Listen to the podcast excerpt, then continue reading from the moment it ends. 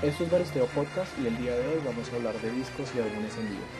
Vamos a hablar de discos en español, discos en inglés, algunos discos latinoamericanos, otros europeos y otros americanos. Comenzamos.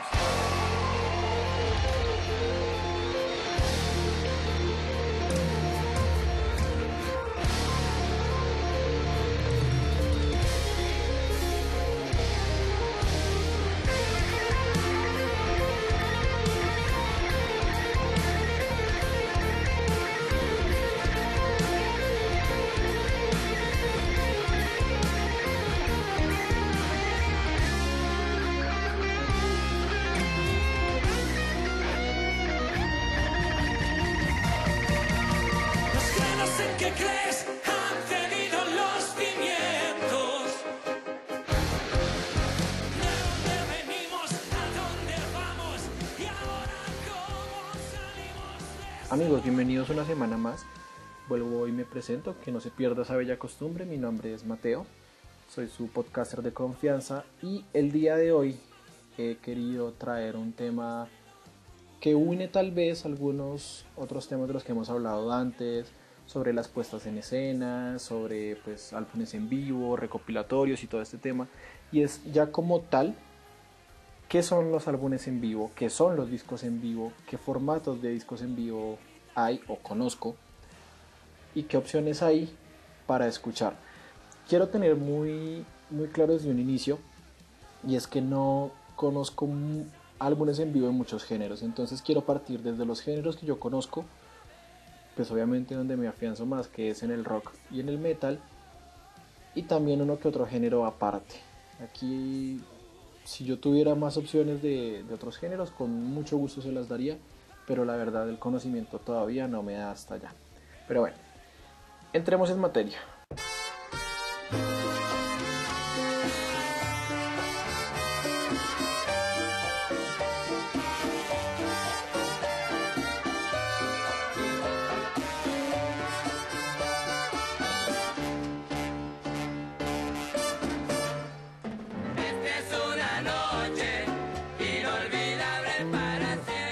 Los álbumes en vivo son representaciones físicas de lo que ya se ha visto trabajado en los álbumes de estudio. Hay diferentes estilos de, de discos en vivo. Está el disco en vivo tradicional, que es el que todos conocemos, que es donde se escucha la gente, que es donde todo el mundo se escucha cantando y todo el tema. También están los Unplugged, que son álbumes en vivo, pero son en recintos pequeños.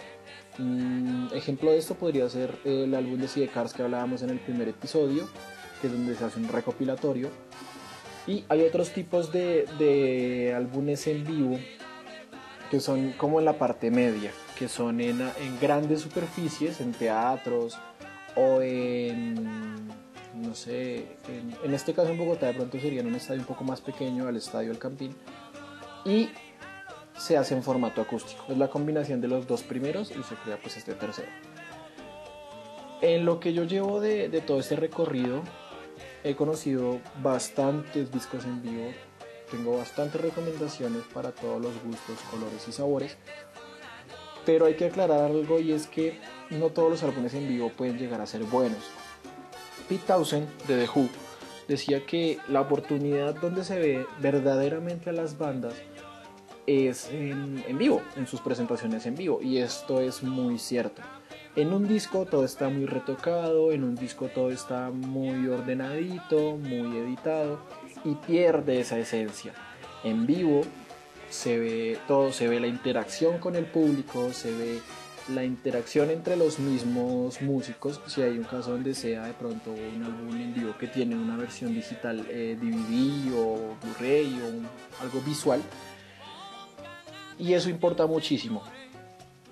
En los grandes festivales, podríamos decir tal vez aquí en Bogotá, cuando se hace el Rock al Parque, siento yo que se ve muy poca interacción de los, de los músicos entre sí. Y esta compenetración hace, en primero, que la tarima no se vea tan vacía, porque las tarimas generalmente tienden a ser muy grandes. Entonces cuando hay mucho movimiento entre ellos, cuando hay mucha conexión entre ellos, la tarima o se ajusta a la cantidad de personas que hay o se va a ver más grande. Y esto pues es algo muy contraproducente para, para una banda. Quiero traer a colación el concierto más reciente al cual pude asistir, que fue el concierto de Soda Stereo. Yo creo que mucha gente lo recuerda, fue el tributo a Soda Stereo, fue un, fue un concierto que daba apertura a, a la gira, llamémosle mundial, de, de Soda Stereo, donde se anunciaron muchos artistas, donde se anunciaron pues como... O sea, el, el concierto se fue por lo alto y todo el mundo decía, no, que Soda Stereo y el tributo y todo este tema. Tuve la oportunidad de asistir y em, la verdad me llevé una gran decepción. Obviamente pues es Soda Stereo y, y no, yo no soy el experto en Soda Stereo, pero me, me canté varias canciones de ellos. Pero el problema fue que el concierto fue casi un 80 a un 70% audiovisual. ¿Qué quiero decir con esto? Pues que efectivamente sí cumplieron con la cuota de artistas que habían dicho, pero mm, los artistas que fueron, gran parte pues eran en formato video. Como por ejemplo el hijo de Gustavo Cerati, eh, este de Coldplay que no sé cómo se llama, mm, no recuerdo, creo que fue Julieta Venegas también, y en presencial, llamémoslo así, estuvo mm, este de Zoe, que tampoco sé cómo se llama, estuvo Andrea Echeverry, que todo el mundo ha escuchado de Andrea Echeverry, todo el mundo en Colombia ha escuchado a Terciopelados en algún momento. Mm, sé que fueron otros dos artistas. Ah, bueno, fue este, este tipo de Café Tacuba también. Y un paréntesis que quiero hacer es que este man de Zoe cuando se montó en esa tarima, eh, se le notaba que estaba súper ido, se le notaba que estaba súper drogado. Y hombre, yo no tengo problema con las drogas, cada quien hace lo que quiera con su cuerpo. Pero yo como músico considero que cuando tú te subes a una tarima tienes que ser responsable porque esa gente pagó por ir a verte y esa gente está yendo a ver tu trabajo. Entonces que a ti te vean así en esa como en esa vista no es para nada agradable. Pero en fin, el, el disco, eh, perdón, el disco, el concierto tuvo fallos. eh, y aquí es donde recargo también el primer punto. La integración entre los músicos era tan mala que mm, no se hablaban entre ellos. Pues obviamente sí había como unos momentos animados. Pero, pero ya. O sea, como que no había como una conexión. Se notaba que era tal vez el primer concierto, se notaba tal vez que era la, la primera vez que tal vez ellos tocaban juntos o la gran mayoría de esos músicos de sesión, porque pues Soda solo habían dos integrantes. Desconozco mucho de Soda, entonces si alguien sabe mucho y ve que la estoy embarrando con los integrantes, qué pena, no sé mucho de esa banda. Y, y al final la gente como que no quedó tan contenta. El concierto se promocionó por todo lo alto, pero luego de un tiempo terminaron vendiendo boletas a un precio mucho más económico, las terminaron regalando. El concierto inició súper tarde y es normal. Generalmente los conciertos en vivo, si te dicen el artista sale a las 8, eso es mentira, el artista siempre sale una hora después. Siempre, sin importar qué. Ocurre en grandes conciertos y ocurre en pequeños conciertos. Pero bueno. Mm, otro concierto reciente que no pude ver, pero que sí pude escuchar, fue el álbum de Televid. Televid es una banda bogotana de indie que a medida del tiempo ha venido cambiando su sonido, ha hecho un sonido un poco más experimental. Yo fui muy fan de Televid hasta su segundo álbum. Para mí eso ya fue el tope y tratar de superar eso es muy difícil. Ojo, eso es una, un argumento netamente personal. personal. Y ellos sacaron hace dos años, creo que fue, el, el álbum, un álbum como que de 12 vientos en, en vivo en el Coliseo del Campín, al lado del, estadio del Campín, de la Arena Movistar, perdón, se llama. Y em, el- yo lo escuché con mucha expectativa porque eran muchas canciones de, de uno de mis álbumes favoritos en general de cualquier, de cualquier tiempo, de cualquier momento. Y me llevé una gran decepción porque el álbum estaba mal grabado. ¿A qué hago referencia? Em, se escuchaba la gente, se escuchaban los músicos, se escuchaba la banda Televit, pero no se escuchaba la gente. Y se supone que es un álbum en vivo, entonces tienes que escuchar mucho también el ruido de ambiente, porque eso hace parte de la música y eso hace parte del, del concepto de un álbum en vivo. Si es un unplugged, pues lo ideal sería que al final de cada canción escuches los los los aplausos. Si es un álbum en vivo en una superficie grande, deberías escuchar los gritos. Eso acondiciona mucho al escucha, acondiciona mucho a la persona que no conoce la banda.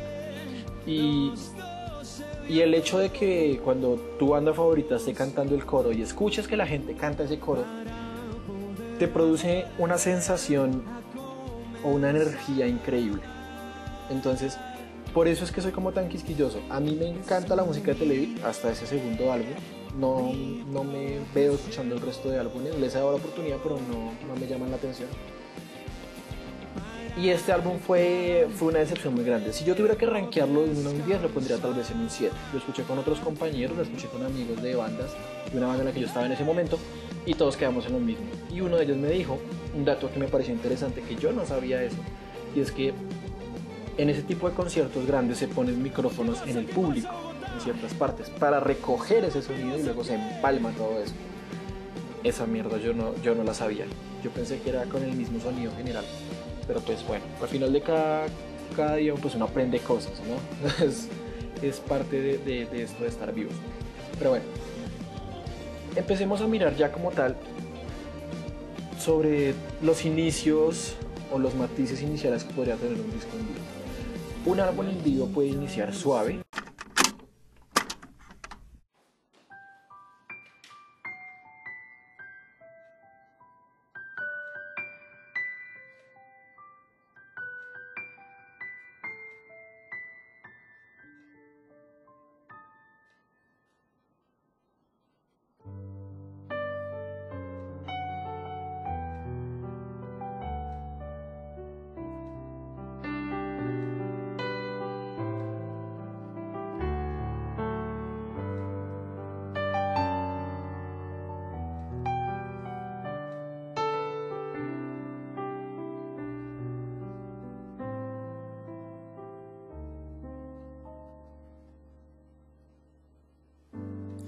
Me escondo ni me atrevo, ni me escapo ni te espero. Hago todo lo que puedo para que estemos. O un álbum en vivo puede iniciar muy fuerte.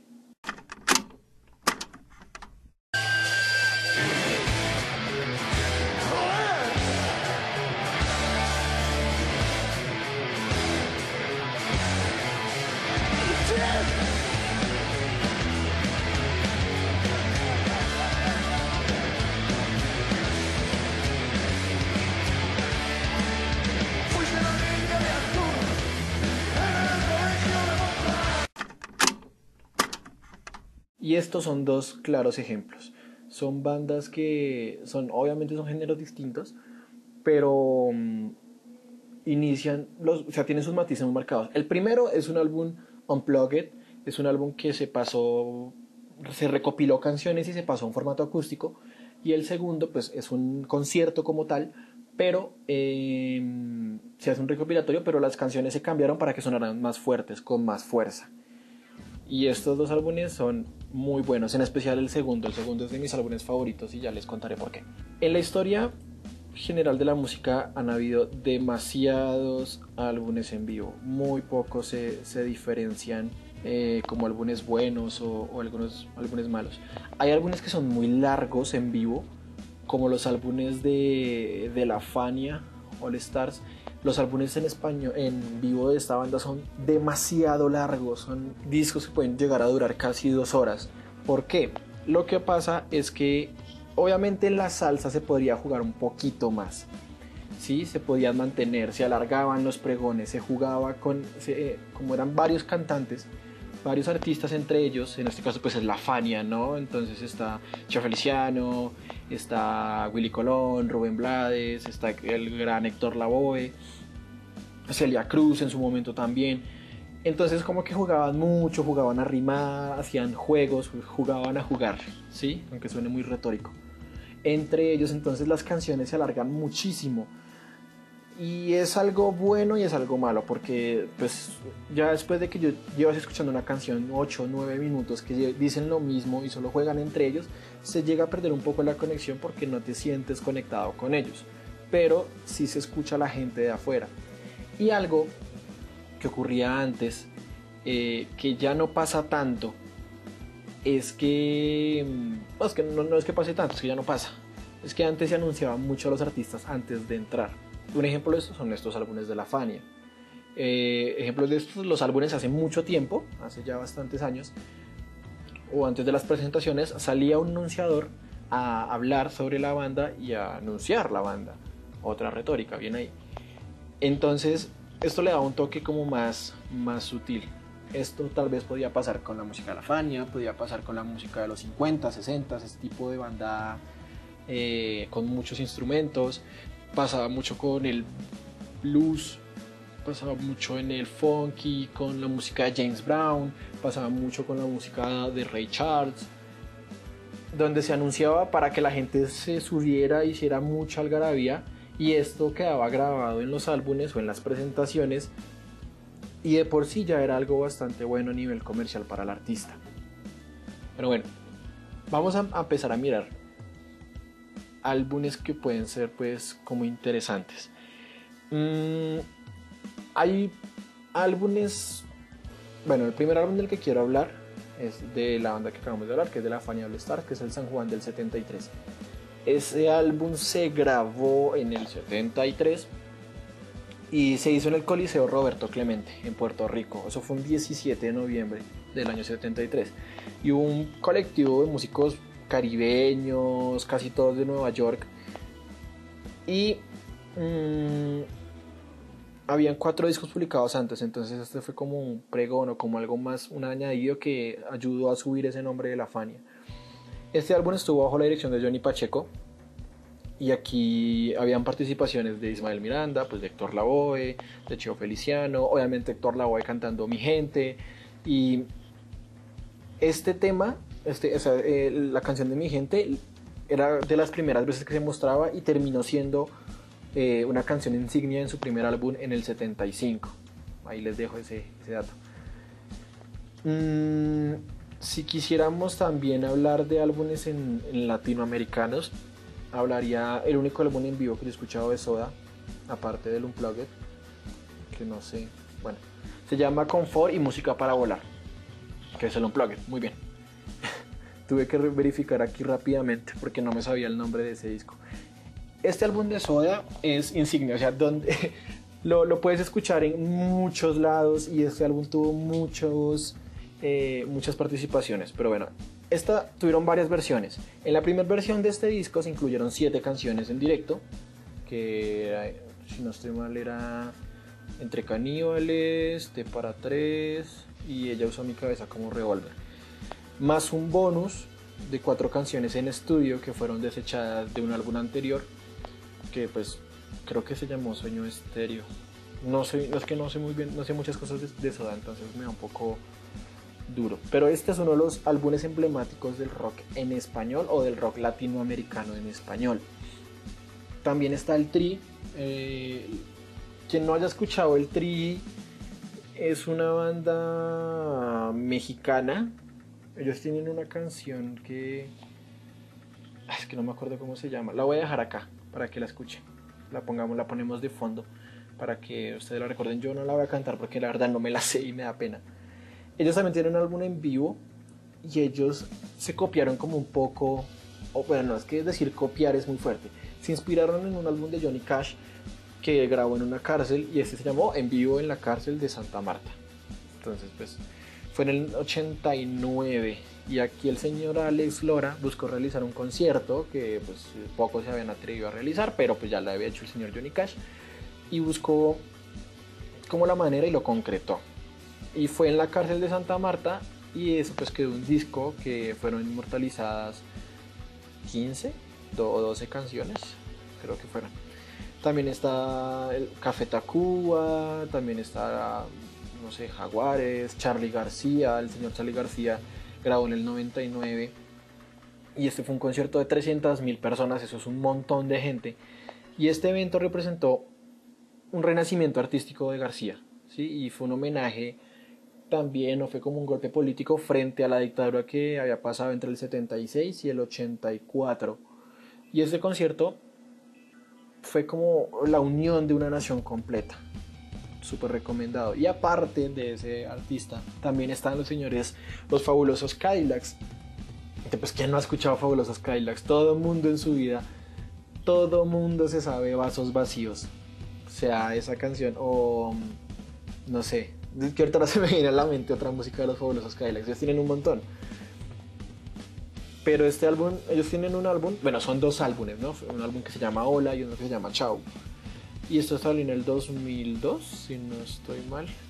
Y fue, desarrollado en diferentes estadios de Argentina y Buenos Aires. El álbum salió en el 2001, pero las grabaciones se hicieron en el 2000. Mm, no te va a gustar, tiene un álbum en vivo que se llama Otras Canciones y es un unplugged. Eh, es una remasterización o unas versiones de sus propias canciones. Y recuerdan que hace unos episodios hablábamos del tema de marketing el de sali- sacar discos separados, pues lo que le pasó a Bad Bunny, pues los de No Te Va a Gustar, como que también estaban ahí conectados, o no sé quién, quién se copió de quién, pero al año o a los dos años sacan un segundo álbum que son, no me acuerdo, como otras canciones en vivo por Latinoamérica. Y yo cuando lo vi dije, ok, son las canciones del primer álbum en vivo tocadas en, en vivo en concierto. Y no, eran otras canciones. Y pues la verdad cambia totalmente el, el- tema de la música. O cambia totalmente la intención del, del disco. Por el simple hecho de que no dejaron descansar el primer álbum o no le dieron como ese lapsus de, de escucha para la gente. La gente solo podía escuchar un montón pero igual lo quería seguir escuchando. Entonces tú le sacas otro álbum y los vas a sobrecargar. Pero bueno, ahí ya es como cosa de cada quien. También tenemos música de Manu Chao, música de Bumburi, Héroes del Silencio. Todo el mundo ha escuchado Bumburi o, Manu Chao, ¿sí? Creo que es de la cultura general de, del músico o del, latinoamericano haber escuchado alguno de estos artistas. Y aquí ya entro a hablar un poco sobre los discos que, que yo he escuchado más y que también, me- o sea, que escucho más seguido. En ese caso también pues son como un poco recomendaciones. Aquí les hablaría de Barón Rojo al vivo, que este es un álbum viejito, está en el 80, sale en el 84. Y Barón Rojo es para mí fue una de, la- de las bandas que me impulsó a escuchar música. Ellos tienen un álbum recopilatorio muy bueno que se llama Larga Vida al Volumen Brutal, que yo considero el álbum que a mí me metió de chorro en todo este tema de la música, porque era un tributo, entonces eran muchas bandas y de ahí empecé a escuchar esas bandas y esas bandas me llevaron a otras bandas y me, me movieron por todo lado. El disco que yo recuerde no está en Spotify, sí, pero se puede encontrar por YouTube. Y pues no apoyo la piratería, pero sí se puede escuchar por pues por otras páginas, ¿no? También se puede buscar por ahí. Eso no, no hay inconveniente por ese lado. Mm, otro disco, pues, que a mí en lo personal me encanta, es El Apelo de, de Platero y tú. Este álbum es, el, para mí es el epítome de, de la música, ¿sí? El, puede considerarse más o menos como, como el unplugged de, de Soda Stereo para mí. Mm, Este álbum fue grabado con varios conciertos, en la unión de varios conciertos a lo largo de cuatro meses y es una joya. ¿sí? Es, algo, es un álbum imprescindible para entender el rock and roll de los 90 eh, europeo o español. Y al final, ellos siempre utilizaban la misma canción. En todos los conciertos que se encuentren de Platero siempre terminaban con Si tú te vas, que es esta canción.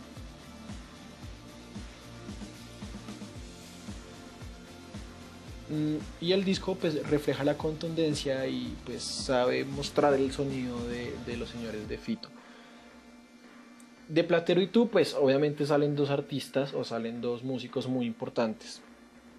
El primero es Fito Cabrales que monta su propia banda. Son Fito y los Fitipaldis que tienen varios álbumes en vivo pero rescato el último que es en el Teatro Arriaga. Es un discazo si no te gusta el sonido fuerte, si no te gusta el sonido de guitarras así como tan potente, ese disco es, una recomendación expresamente para ti. Es un álbum largo, pero muy bueno, recupera canciones, hay mucha interacción con el público. Mi única pega es que en el álbum en vivo, eh, en el que está grabado de forma de audio, faltan canciones que sí están en la parte de video. Dos o tres canciones, pero que si las hubieran dejado la rompen porque son juegos con el público que llaman muchísimo, muchísimo la atención. Y el otro es el guitarrista en ese momento que era Iñaki, no me acuerdo, que el señor monta otra banda que se llama Extremo Duro, que en algún momento todo el mundo ha escuchado o Fito o Extremo Duro. De Fito han escuchado, no sé, eh, antes de que cuente 10, Soldadito Marinero, mmm, no sé, que se me venga aquí a la mente ya, no, no más. De extremo duro, pues aún no he escuchado, no sé, eh, La vereda de la puerta de atrás, o Payaso. O sea, son bandas gigantescas que mueven muchísimo. Y espero más adelante hablar de extremo duro, porque es una banda muy buena. O de los señores de Fito o de Platero, ya que estamos en, en ese punto.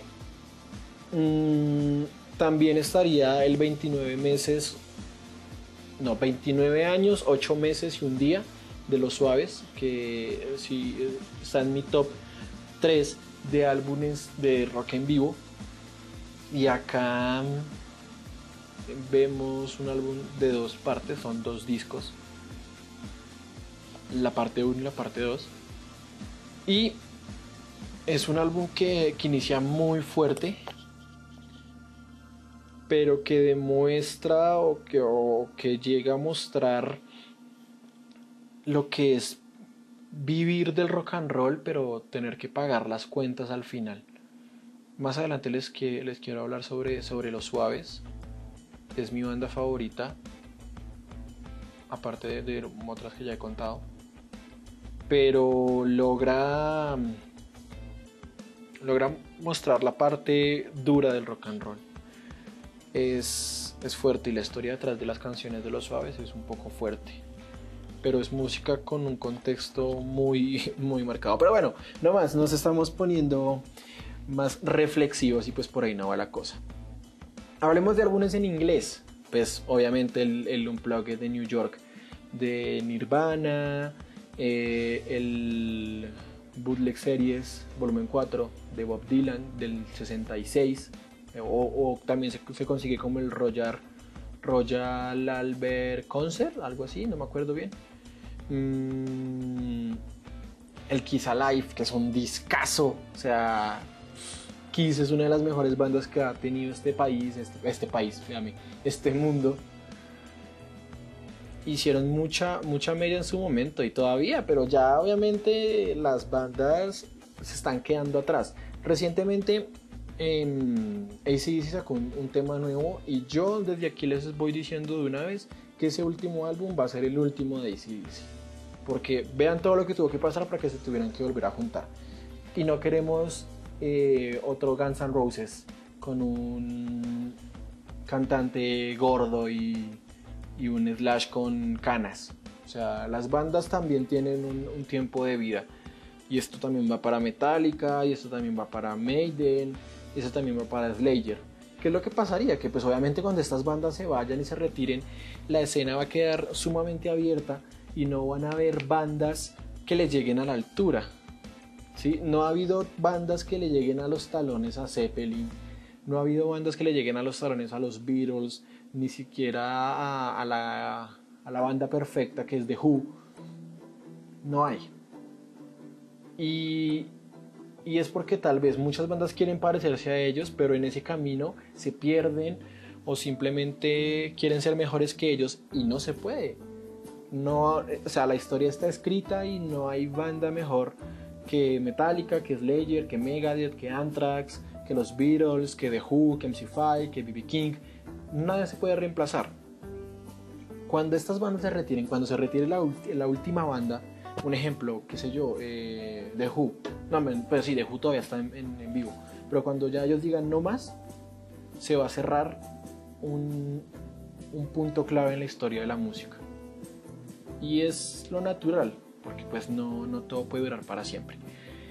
Mm, hablando de B.B. King, él tiene un álbum supremamente chévere que es el Life of the Regal. El, es un álbum del 65, pues el señor B.B. King, que en pan, des- en pan, en- muy bien, en paz descanse. Y para mí uno de los mejores álbumes en vivo en inglés, de mi banda favorita en inglés, de mi segunda banda, no, de mi primer banda favorita en inglés, que es The Who, que es el, el Life at Leeds en el 70. Esto es un discazo, señores. Esta, esta- este disco no se lo tiene que gozar de arriba para abajo. El otro sería eh, Rush in, Rio, pues de, Rush. Mm, ah, pues ya les había hecho también el álbum de Johnny Cash, el At Folsom Prison, ya encontré el nombre, que salió en el 68. Este álbum tiene el público editado, o sea, Johnny Cash llega allá, monta y dice quiero hacer un concierto acá, todo el mundo le dice, claro que sí, señor Johnny Cash, todo lo que usted quiera. Entonces montan el concierto, pero los reos en respeto o en señal de respeto llegan al concierto en silencio. Y todo el álbum eh, es editado porque ellos permanecieron siempre en silencio. Entonces tuvieron que agregar luego aplausos y algarabías. Es hay una parte interesante. Y el último sería el live de Apollo del señor James Brown. Aquí, o sea, James Brown es el papá del funky. Nadie le gana a James Brown. ¿sí? Eh, En este álbum vas a encontrar eh, Sex Machine, vas a encontrar Please, vas a encontrar I, I Feel Good. O sea, esto. Y pues es que lo, lo interesante de, de James Brown es que no es tan bueno, desde mi punto de vista, no es tan bueno verlo, eh, perdón, escucharlo, que verlo. Verlo es un espectáculo porque el man se ha entregado muchísimo. Para eso tienes Please, que es una canción de 6 minutos donde él simplemente dice Please, please, please, please. Lo dice de tantas formas que es interesante verlo más no escucharlo porque pues se hace sumamente repetitivo. Esos serían de pronto algunos álbumes en vivo que yo considero que son muy buenos. Si tienen otros álbumes o si tienen algún álbum favorito, háganmelo saber mm, a través de mi Instagram, arroba el podcast. Y, mm, y que y, vamos discutiendo, es que es, lo interesante. He tenido varios comentarios respecto a los otros a los otros podcasts. El tema, el podcast de J Balvin de, de Bad Bunny recibió muy buenas críticas. Hay gente que le gustó, hay gente que no le gustó, hay gente que me felicitó, hay gente que me puteó, que porque yo los ponía así, que porque este era mejor que este, que yo no sabía de música, que yo no sé qué. Y pues efectivamente amigos, yo no sé mucho de música, solamente les cuento lo que yo veo y escucho a través de, de la música. Mm, mi recomendación para, para esta semana en temas de, de álbumes les recomendaría el ajuste de cuentas de Quique González. Ya les he recomendado música de Quique González, pero este álbum en vivo es, es bueno, es reciente, es del 2006 entre comillas, reciente. Y aquí hay muchas colaboraciones, está Bumburi, Miguel Ríos, Iván Ferreiro, Carlos Raya, eh, Jorge Drexler también. O si también no les gusta Kiki González, pues pueden buscar el de Coque Maya, que es un álbum también con varias colaboraciones. Y el álbum de él, si no me acuerdo más, me toca hacer aquí una rápida, la última investigación. Sí, Irrepetible del 2018. Es un álbum en un teatro, parecido al del directo Arriaga de Fito, donde él explora muchas canciones de su vida con los Ronaldos, con colaboraciones como Dion Ferreiro, Dani Martín. Mm, tiene una canción en inglés que me encanta, que se llama Beautiful Monster. Es una canción sumamente bella, recomendada para todo mundo, para todos los hombres, mujeres, niños y niñas, siga que. Y para este episodio no les traigo de recomendación un podcast, les traigo más que todo una recomendación. Están escuchando de fondo tal vez a, mis perros. Estoy aquí en el proceso de, grabación. que es Satisfaction o Charlas con el Rock and Roll del señor Jacob Selnick. Y prácticamente son, son entrevistas con artistas grandes, con la- el cantante de Cream, con el cantante de Who, con... no me acuerdo. Lo, lo- lo leí hace un tiempo y tengo que retomarlo. Creo que nunca lo terminé porque no tuve el tiempo. Pero lo pueden encontrar o en PDF o comprarlo legal. Se llama así Satisfaction. Ah, bueno, también trae música de los Rolling Stones, obviamente. Y el álbum, el, perdón, el libro trae una playlist que sugiere ir escuchando mientras vas leyendo el libro para hacer más ameno y como que meterte más en el rollo con el álbum. Esta sería la recomendación. Este también sería el episodio de esta semana. Me disculpo por no haber traído episodios estas semanas y les confieso que va a haber un poco más de lapso de tiempo entre cada episodio para traer episodios como más con más calidad, llamémoslo así. Listo, entonces no, no se preocupen, el proyecto sigue en pie, a mí este proyecto me encanta. Espero ya para el próximo episodio traer una compañía, traer un amigo para hablar de, de música. Ya estoy ultimando detalles. Y la idea sería vernos próximamente. Recuerden que me pueden seguir en Instagram como el Baristeo Podcast. Y recuerden que por ahí me pueden encontrar a cualquier hora, me pueden escribir. O también me pueden encontrar como Baristeo en, en Instagram, cualquiera de esos dos canales, preferiblemente en el primero, en el Baristeo Podcast. Les mando un abrazo muy grande, les mando un saludo, cuídense, cuiden a su familia, lávense las manos y nos veremos la próxima semana. Les mando un abrazo. Hasta luego.